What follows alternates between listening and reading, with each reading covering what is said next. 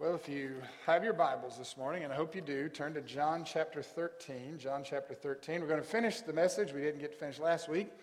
Went a different direction. Don't normally do that. Um, was just going to kind of honor our veterans, and then just got a message and just felt the need to preach on veterans. And so we did that. So we didn't get to finish the part two of foot washers. So we're going to do that this morning. If you weren't here for part one, that's okay. I'll give you a quick review. We're going to read the text and just kind of touch on a few things, and we're going to jump into these four points that, that I mentioned a couple weeks ago. So, John chapter 13, John chapter 13, as we read this, I want you to remember the key thing that we said is that we need to make sure that what looks like humility isn't actually pride in disguise. And we made the statement that pride will both keep us from serving and being served. And pride's a sneaky little thing. Uh, uh, it can veil itself as humility, and we see that here in this instance between Peter and Jesus. Well, Jesus and all the disciples, but of course, Peter being the one who always has to say something, shows us just how easy it is to think we're being humble or to think that our heart is right when in reality we're actually working against the very will of God. And anytime we do that, that's, that's pride. And so, John chapter 13, we're going to read in verse, uh, we're going to read in verse. Uh, verse 4, or we're going to start reading in, in verse 3, and then we're going to read down to verse, uh, verse 16 or 17. John chapter 13, verse 3 says, that Jesus, knowing that the Father had given all things into his hand, and that he was come from God, and that he went to God, he rises from supper, and he laid aside his garments, and he took a towel, and he girded himself. After that, he poured water into a basin and began to wash the disciples' feet and to wipe them with the towel with which he was girded. Then he came to Simon Peter, and Peter said unto him, Lord, do you wash my feet? And remember, we said that the Greek structure there allows us to see emphasis where we don't see it in the English. And Peter is, he's actually saying, Lord, you are going to wash my feet? Almost indignant, just shock at the possibility. Jesus answered and said unto him, What I do you do not know now, but you will know hereafter. Peter said unto him, You will never wash my feet. And again, that word never, major emphasis. Jesus, uh, Peter shouting, You will never. And that word meaning not just never, but never, ever, ever, ever, ever. It is not going to happen. He's, he's adamant that you will not wash my feet. Jesus answered him, If I wash thee not, you have no part with me. Simon Peter said unto him, Lord, not my feet only, but also my hands and my head. In typical Peter fashion, he goes from one extreme to the other. All right, Lord, go ahead and just give me a whole bath. Jesus said to him, He that is washed need not save to wash his feet, but is clean everywhere. And you are clean, but not all. For he knew who should betray him, therefore he said, You are not all clean. So after he had washed their feet and had taken his garments and was set down again, he said unto them, Do you know what I have done to you? You call me Master and Lord, and you say, Well, for so I am. If I then, your Lord and Master, has washed your feet, you also ought to wash one another's feet. For I have given you an example that you should do as I have done to you. Verily, verily, I say unto you, the servant is not greater than his Lord, neither he that is sent greater than he that sent him. If you know these things, happy are you if you do them. And so, the question we asked a couple weeks ago if God is willing to do this, if He's willing to serve in this capacity, to humble Himself and do this and set this example for us and tell us that we're happy when we do it, then what excuse do we have for not serving each other? And the answer for that, very simple, is that there must be something of pride in our life that either we don't know is there or it's there and we're just trying to ignore it. And so Jesus set an example for us. And he said very clearly, I've given you an example that you should do as I've done unto you. So, what does that mean for us? Does this mean then that Jesus wants us to regularly have a time where we pull out basins of water, gather together, take off one another's shoes and socks, and wash each other's feet. And there are churches who believe this.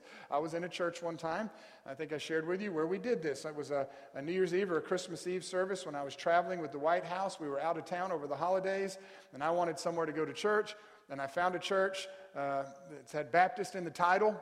Um, I didn't know there was more than one Baptist at the time. I found out that this particular Baptist uh, do- doctrine denomination believed that foot washing was an ordinance of the church. And as, we, as I went in the church that night, they had a foot washing service. And I actually took part in it. It's one of the most memorable things I have in my life as a Christian in the body of Christ and in the church. We actually uh, had a foot washing service. And I remember that very vividly. Uh, but is that what this means? Well, we need to look at it. We need to figure out what Jesus is trying to say to us. So, as I said a couple weeks ago, we've got four things we want to look at this morning. And look at verse 12 one more time to make sure. After he washed their feet he, and he took his garments, he sat down and said, Do you know what I've done unto you? Do you know what I have done unto you? And previously, he told Peter, What I'm doing, you don't know now, but you'll know later. You'll understand that hereafter. So, we have to study this very carefully to see what Jesus wants us to understand. So, four things we want to look at this morning. And here's the first thing that I want us to look at. In this passage, we have a perfect picture of the Savior and his entire redeeming history. You have a perfect picture of the Savior and his entire redeeming history. One of the things I love about the Bible is that God is one of the most beautiful illustrators and portrait painters you will ever find. He can paint a picture with words, He can tell a story that has multiple meanings behind it that carry on over to us. The stories in the Bible often foreshadow something about the Christian life or the cross of Christ. And, it's, and, and, and as I heard one preacher say one time, God's portrait gallery, gallery is, is, is composed of more beautiful pictures than anything you would find in the Louvre or any other museum in the world. And here you have one of the most beautiful pictures in the Bible of the entire redeeming history of Christ. In this passage, Jesus does seven things, and I'm going to give them to you, and I want your mind, the wheels to start turning as you realize what he's doing here. All right, he did seven things. Number one, he stood up. Number two, he put something off of himself. Number three, he put something onto himself. Number four, he poured something out. Number five, he washed his followers with that which he just poured out. Number six, he went back to his original place and put on his original garments. And then number seven, he sat down again. Did you see that? In this moment, what Jesus did, he pictured the very act of God leaving heaven, disrobing himself of his visible glory as Almighty God, clothing himself in human flesh, becoming a servant, stooping down from heaven to earth to walk among us to the point that when he went to the cross, he shed his blood. He poured out his blood, and by that blood washed our sins. Washed that which is uh, that which is unclean has been made clean. He he washed us with the washing of water by the word and by the shedding of his blood. So he poured out his blood, and it's the blood that paid the price for our salvation. And then after he did that, he was put in the grave, but he didn't stay in the grave. He rose from the grave, and when he rose from the grave and ascended back up into heaven, he put back on all of his visible glory, and he sat down at the Father's right hand where he waits today for the fruit of what he did 2,000 years ago.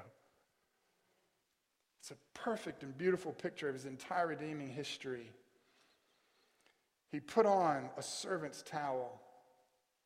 Do, do, do, you know what a, you know, do you know what the servants did back in Jesus' day? You know what a servant's job was? It was to go around and clean up other people's messes. Amen. And the servant was the lowest person in, in, in, in, in, in that day. A servant in, in a household in that day, especially the one who had the responsibility of washing the feet. In fact, in very unusual circumstances, you would find that when someone came into a home, there was always a servant who would take you take your shoes, you take off your sandals. The servant would wash your feet before you came into the home. But on the rarest of occasions, in a certain nobleman's home, someone, the nobleman, might wash your feet but they did that not because they were wanting to show you an example of being a servant. They did it because they wanted to make a big deal out of the fact that you're coming into my home and I'm going to wash your feet and welcome to my home. And it was all about me. when Jesus did it, it was exactly the opposite. And that's why Peter said, Wait a minute, you're not going to wash my feet. That's like the lowest of the lowest things. You, can't do that. And yet, a servant's job was to go around and clean up other people's messes. And well, what did Jesus do at the cross? What did he do when he, when he, when he served us? He, he cleaned up the biggest mess there is. He cleaned up our sin. Amen?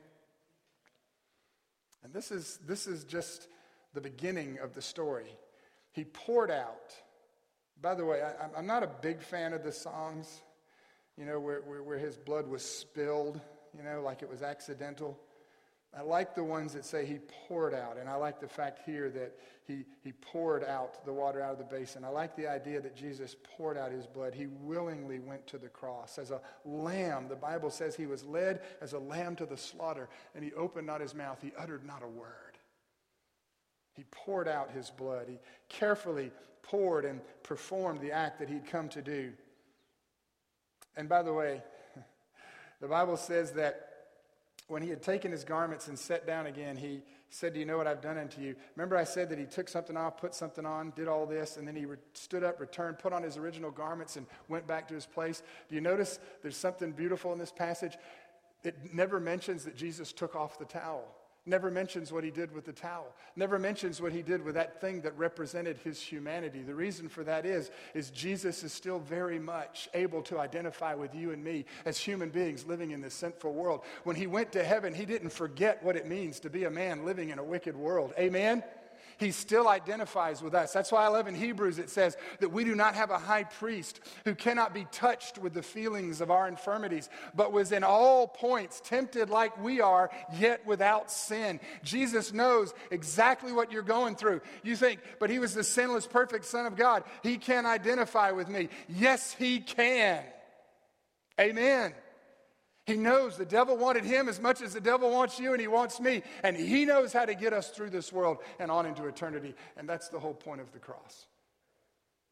You have a Savior who knows what you wrestle with every day. So that's number one. A perfect picture of the Savior in his entire redeeming history. Number two, you have a perfect picture of our salvation and its primary benefit in our lives. Now, look at verse 10, and this is where it gets good. Jesus said unto him, He that is washed, note that word, washed, needs not but to wash his feet. Notice that word wash, washed and wash. But he is clean every whit. And, and you are clean, but not all. And he knew that Judas would betray him. You see, in verse 10, you have two words there washed and wash. And I want to go ahead and tell you they're two different Greek words, and this is beautiful. The first word there, washed, it's the Greek word luo. And that's actually the word that means to take a full bath. So he that is washed, he that has been fully cleansed, he, he who has taken the full bath, luo, needs only to wash, and that's the Greek word nipto, and it's the word that's used for a local rinsing of a particular part of the body. So Jesus looks at Peter and he says, The one who has been completely washed doesn't need to take the bath again. But what he's saying is there's going to be a part of you in this life that's going to get dirty. It's going to pick up the filth of this world and it needs to be rinsed. There needs to be a constant keeping clean. There needs to be a constant awareness of the fact that as we go through this world, we're going to pick up dirt. And the fact that he's washing their feet, as you and I walk through this sinful world, we're going to pick up the dust and the filth and the, and the sin of this world. And you and I, in other words, what Jesus is saying here, once you've been washed, once you've been saved, once you've been born again, you don't need to get saved again as a child of God. You don't need to be saved and resaved and resaved and resaved. You just need to make sure you're keeping yourself clean. You need to grow. You need to mature. We call that sanctification. When you go through this life, there's going to be things that you're going to have to confess. There's going to be things we're going to have to pray for each other about. We have to keep ourselves clean, but you don't need to get saved all over again. If you're a child of God and your name is written in the Lamb's book of life, heaven is your home and you will see Jesus one day. But as we go through this world, we got to understand that there's going to be times we look at each other and we're going to see a little bit of that dirt that we picked up. Amen? I've shared this with you before. Is it not hard for you on some Sunday mornings? You get in the car, you're driving to church, you're excited about worshiping God. As soon as you pull out on the road, that person who's not going to church, who does not know how to drive, who should not have a driver's license, gets in front of you, and you forget all about worshiping at that moment. Amen? See, the, the, the, this world is dirty and we're going to pick it up. And, and, and what Jesus wants us to understand here is that we have, to, we have to make sure not just that we're keeping ourselves clean, but part of serving, and we'll say this in a minute, is helping each other keep ourselves clean. Salvation is that once for all, unrepeatable, and un, uh, unrepealable and unrepeatable full body cleansing from every spot and stain of internal sin. And then God is blind to that. And, and, he, and, and somebody, a preacher once said, God is colorblind and the color is red. Amen.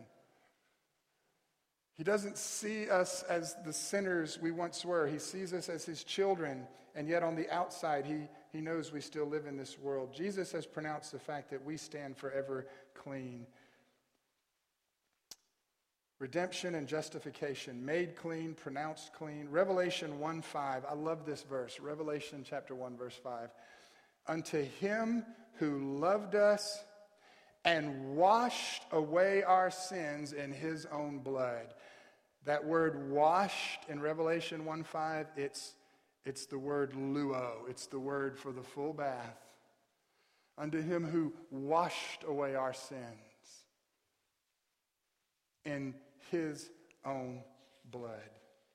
So we have a picture of the Savior and his entire redeeming history. We have a picture of our salvation and its primary benefit in our life. And then, number three, we have a picture of our sanctification and its process. And this is where the nipto comes in. God would never pronounce us clean and then let us slither and slide dirty the rest of the way home. In other words, it's not God's intention that He bathe us, wash us clean, and then just let us run off into this world and all the filth and sin of this world and say, What's okay, do whatever you want to do, you'll get home with me anyways. He didn't save us so that we could be just as bound to our filth and just as bound to our sin as we used to be. He saved us for something better than that. Amen? You've heard me say this before. You'll hear me say it time and time again. You'll hear me say it till you're tired of hearing me say it. I'm going to say it till Jesus comes back. If Jesus has not changed you, then Jesus probably has not saved you. He did not do what he came to do to leave us bound to the same addictions and the same sinful desires and passions that we had before we knew him. And so he, he gives us the nipto, he gives us the full bath. And he gives us his grace. And as one preacher said, he doesn't hide us under a cover of justifying grace and then let us live like the devil under that covering. This is how we falsely represent the security of the believer to those around us. Look at verse 8. Look at verse 8. Peter said unto him, You will never wash my feet. Jesus answered, If I wash thee not, you have no part for me. If I wash thee not, he used the word for the local rinsing, the nipto. He says, You have no part with me, and it literally means you have no fellowship with me. So I want you to look again at that. When he said, If you've been fully washed, fully washed, all you need is the local washing, the rinsing. And then when Peter said, You'll never give, you'll never do that to me, and Jesus said, If you don't let me rinse you, if you don't let me keep you clean, you have no fellowship with me. Listen to me carefully. Does it say you have no relationship with me? It is as possible to be a child of God and live in broken fellowship with God as it is to be a child of a parent and have a broken relationship with them. Broken relationships, you've seen that you probably have some in your life right now, people that you don't talk to anymore. Amen? Family members that don't get along. We, we just we don't talk to them, but we don't talk to each other. There was something that happened, and now we just don't talk to each other. Do you realize that doesn't make you any less of a family member, of a child, a son, a daughter, a husband, a wife? That doesn't change that. Amen. It just means you're no longer in fellowship. The relationship's still there, but the fellowship's broken. And Jesus tells Peter, if you don't let me keep you clean, if you don't let me give you the nipto, if you don't let me bathe you, if you don't, if you don't let me rinse you, if you don't let me do this, then you have no fellowship with me. Every day. There was a time in your life when you trusted Christ as your Savior and you prayed and you asked Him to forgive you of your sins. You invited Him to your heart. But let me tell you, when was the last time that you prayed and asked Him to forgive you of your current sins? Not for salvation, but for sanctification. Not for relationship, but for the fellowship. In other words, when was the last time you said, God, I can't enjoy the relationship you want me to have with you right now because there's bitterness in my heart, there's lust in my heart, or there's envy in my heart, or there's pride in my heart, or a judgmental attitude, or maybe we're guilty of gossip, gossip or maybe we're guilty of, of, of backbiting and backstabbing and malicious talk. That never happens in the body of Christ, right? Sadly, it happens all too often. And we have to confess that. Not to get saved again, but to keep the relationship and the fellowship where God wants it to be. Amen? And Jesus is the one who does that. We go to him and he rinses us every day. When you close your uh, eyes at night, when you lay your head on your pillow at night to go to bed, uh, to go to bed, you need to ask God to cleanse those parts of you that you picked up in the world during that day, the, those, those, those thoughts that went through your mind. He needs to wash you of that just like he washed you years ago. But this isn't for salvation. This isn't for saving. This is for sanctification. This is for your growth. So every Christian has the big bath, which gives us the relationship, and then we have the daily cleansing, which keeps us in fellowship. Please make sure, as a child of God, you understand the difference between the relationship and the fellowship. Because one of the biggest dilemmas, one of the reasons we look at the church today and we wonder, are those people really saved? And one of the reasons they accuse us of being, there's so many hypocrites in there. I'd go to church, but there's so many hypocrites in the church. And feel free to use my response when somebody tells you that. There's room for one more. Amen. I mean, if you think it's that easy, try it. But when we look at the church and we look and we think, is that what a Christian is supposed to look like? And the answer to that question is no. No. But it doesn't mean we need to get saved again. It doesn't mean that we need to establish the relationship. That's been established. What it means is we're in broken fellowship and we need to fix the fellowship. And here's the thing, beloved. You and I will not be in fellowship with each other the way that God wants us to be, commands us to be, instructs us to be, if we're not in right fellowship with Him. Amen. And by the way, if we're in broken fellowship with each other, you're in broken fellowship with God. That's just, that's just the way it works. And if my fellowship with God is broken, then I can't have right fellowship with you. Anytime the fellowship is broken, it creates a problem. Our testimony for God does not come out of our relationship, it is settled forever once we're saved. It comes out of our fellowship and we say, Oh, let me tell you how I used to be before I met Jesus, and then, and then, I, and then he saved me, and, and now my life has changed. And then they look at us and they go, and people look at us and go, You say your life has changed, but you look exactly the same to me. You're still bitter, you're still angry. You're still, you're still sore at something that happened to you. You're still holding on to something. That is not what God intends for the child of God. I love this.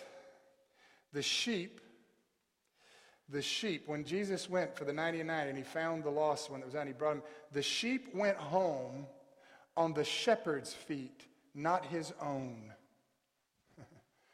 you see, the shepherd finds the sheep, picks them up, and if you've ever seen them, when they, where they grab them by their feet and then they just throw them up over their shoulders like that, and they hold them by the feet, and the sheep on the shepherd's shoulder, who's doing the walking? It's the shepherd that's doing the walking. The sheep is on the shepherd's shoulders. That's what the Christian life is supposed to be. And, and if you've seen other pictures, the beautiful pictures of it, it's when the shepherd's holding the sheep in his arms. And that's a beautiful picture, isn't it? But do you know why the shepherd is usually holding the sheep in his arms?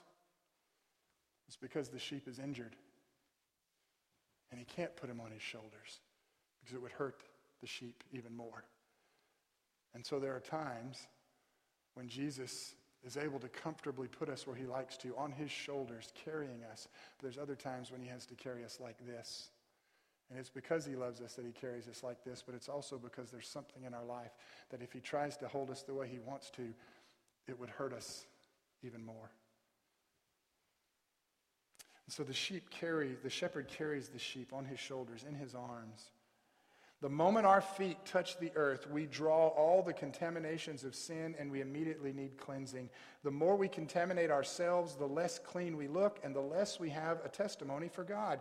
The relationship is secure, we're made clean, but when fellowship is broken, we don't look clean anymore.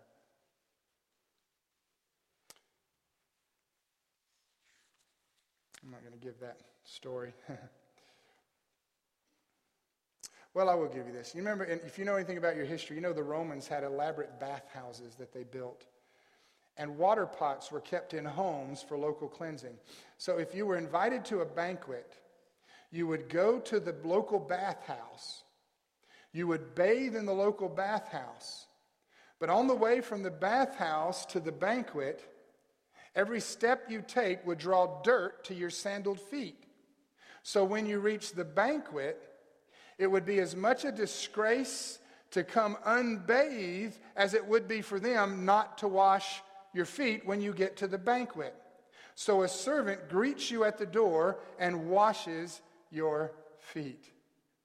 If you remember the story when Jesus went to Simon Peter's house and the woman came in and she poured out the ointment. She washed his feet with her tears and wiped it with her hair. And they, if he knew who this woman was, he wouldn't do it. And you remember what Jesus said? Said, Simon, Simon, when I came into your house, no servant greeted me. No one took out a basin of water to wash my feet. You didn't give me the standard courtesy that you give a visitor coming to your home when you invite them for a meal. And yet, from the moment this woman came in, she has not stopped washing my feet with her tears. Every Christian is somewhere, all right, every Christian, you and I right now, we're somewhere between the bathhouse and the banquet hall. If you're a Christian, you've, you've been to the bathhouse, we're, we're, we're on our way to the banquet hall. And as we walk to that banquet hall, our feet get dirty. Your feet get dirty in this world. And then finally, one day we're going to enter into heaven. And the last remnants of the sin and the dust of this earth is stripped away from our mortal, corrupt bodies, and we become immortal and incorruptible, and we stand before God holy and righteous and spotless. Hallelujah. So I've been bathed, and you've been bathed if you're a child of God. And before you enter into the gates of heaven, you're going to have that last little bit of dirt stripped away in this old corrupt body, and we're going to be made eternal and new and glorious forever. Here's the fourth and the final thing this morning. You have in this passage a perfect picture of the service, of the service that we are to render to each other inside the body of Christ. Look at verse 14. If I then, your Lord and Master, has washed your feet, you also ought to wash one another's feet.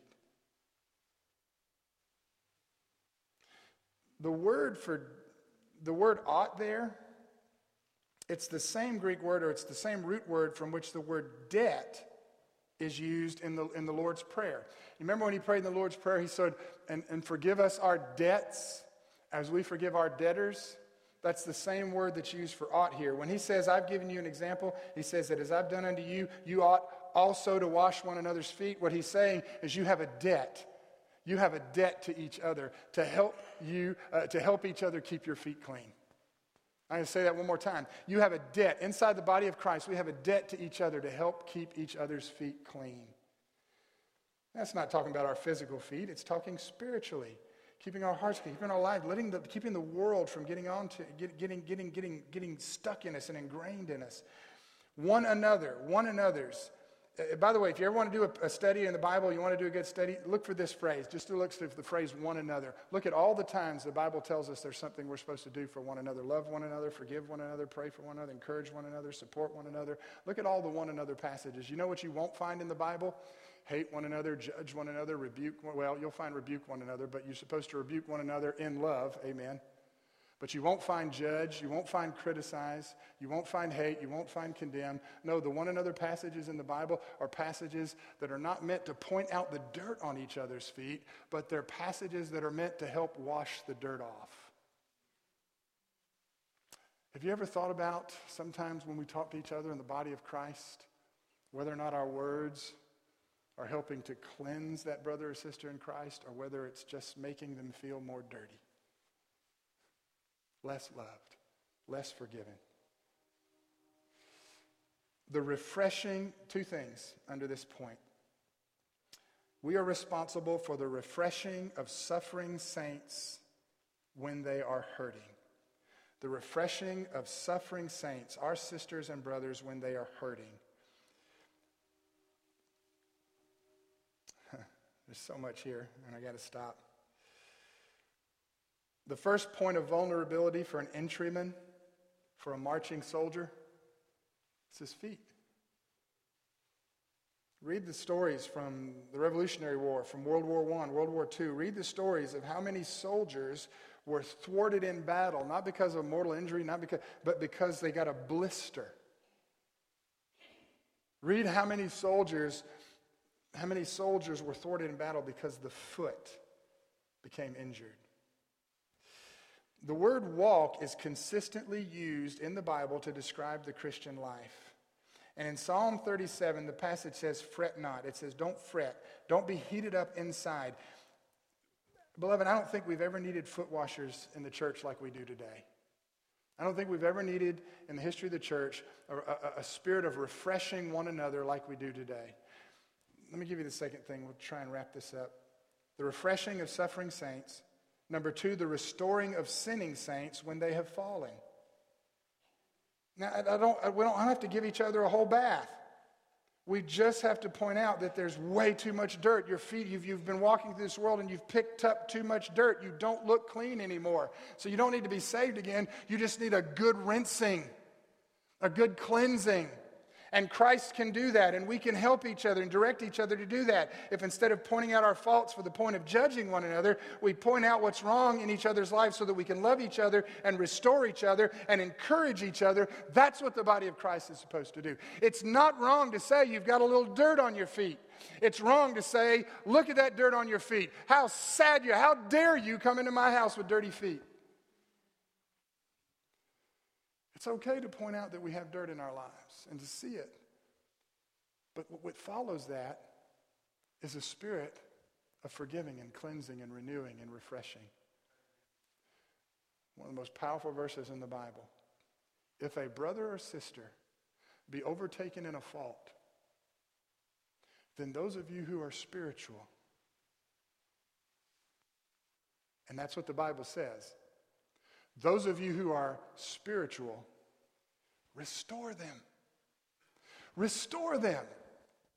Well, what what, what if I'm not spiritual? Keep your mouth closed. Either restore or let it go. Because that's what you and I have been called to do, to restore. Jesus said, Paul said, and when he wrote to the Corinthians, that we have been given the ministry of reconciliation. Not the ministry of division and destruction, but the ministry of reconciliation and restoration.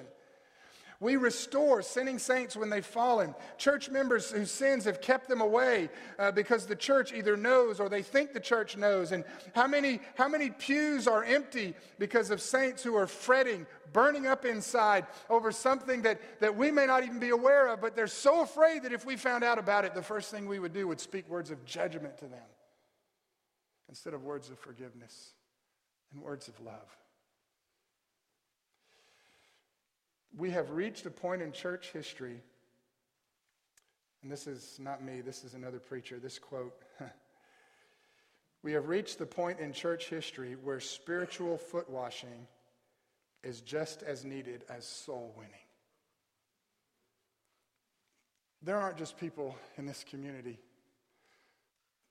that we need to get the gospel to. There are people who used to go to church who are truly the children of God. They have been saved and born again. But they have become so weighted down by dirty feet and the cares and the guilt of this world that they've quit coming to church. And that's only compounded by the fact that many of those people who've quit coming never get a call, never get a visit, never get a card, or when they do see us, our first question isn't, Are you okay? Where have you? We missed you. We're praying for you. Is everything all right? We haven't seen you in church in a while. Our first comment is, Oh, you backslidden? Notice you don't go to church anymore. You must be walking away from God.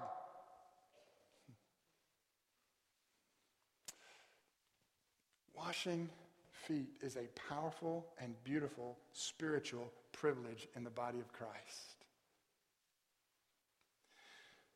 I'm going to close with this. I'm going to stop. Think about this practically. And you'll, you'll experience this if you come to our open house.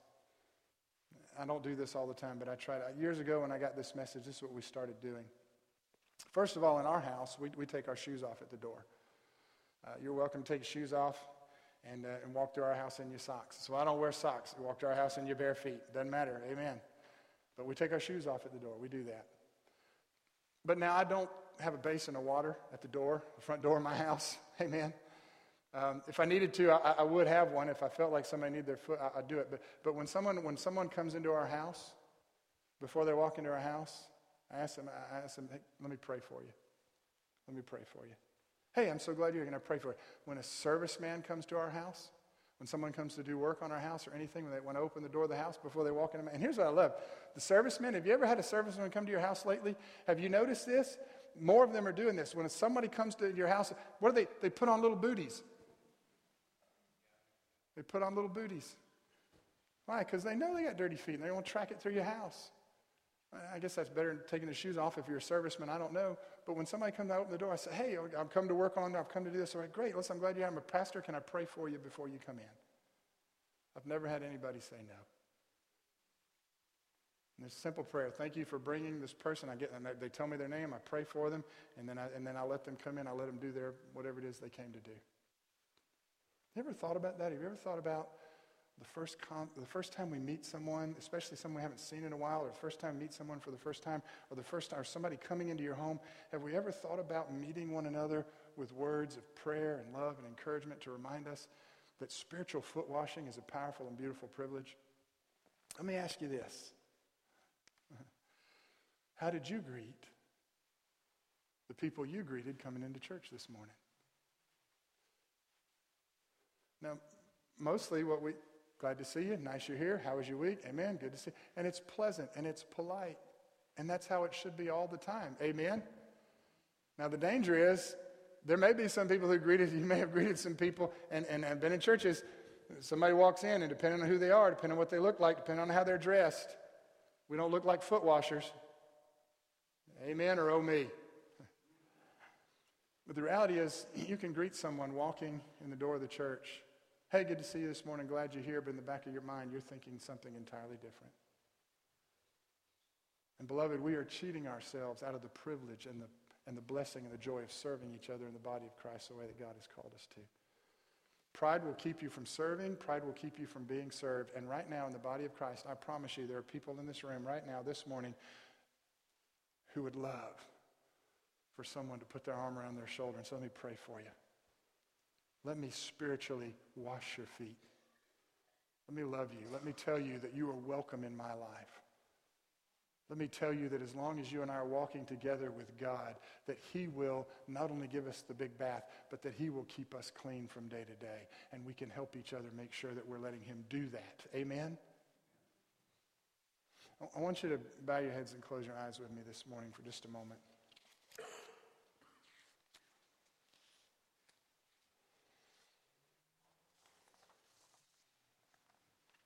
If I'm going to be a foot washer, I cannot look down on a man when I am washing his feet.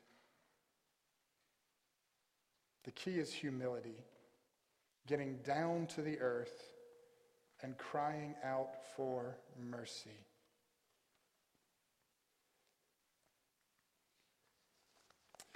Spiritual foot washing shames the devil and strengthens the body of Christ. If you're here this morning and you're a child of God, you're saved, you know you're saved. Is there a little bit of dirt that you picked up in this world? Is it, is it starting to cling to you? There's things that you're embarrassed about. We don't have to know it. Jesus can give you the rinsing. He can cleanse that from you. It's his job to keep you spotless through this life day by day.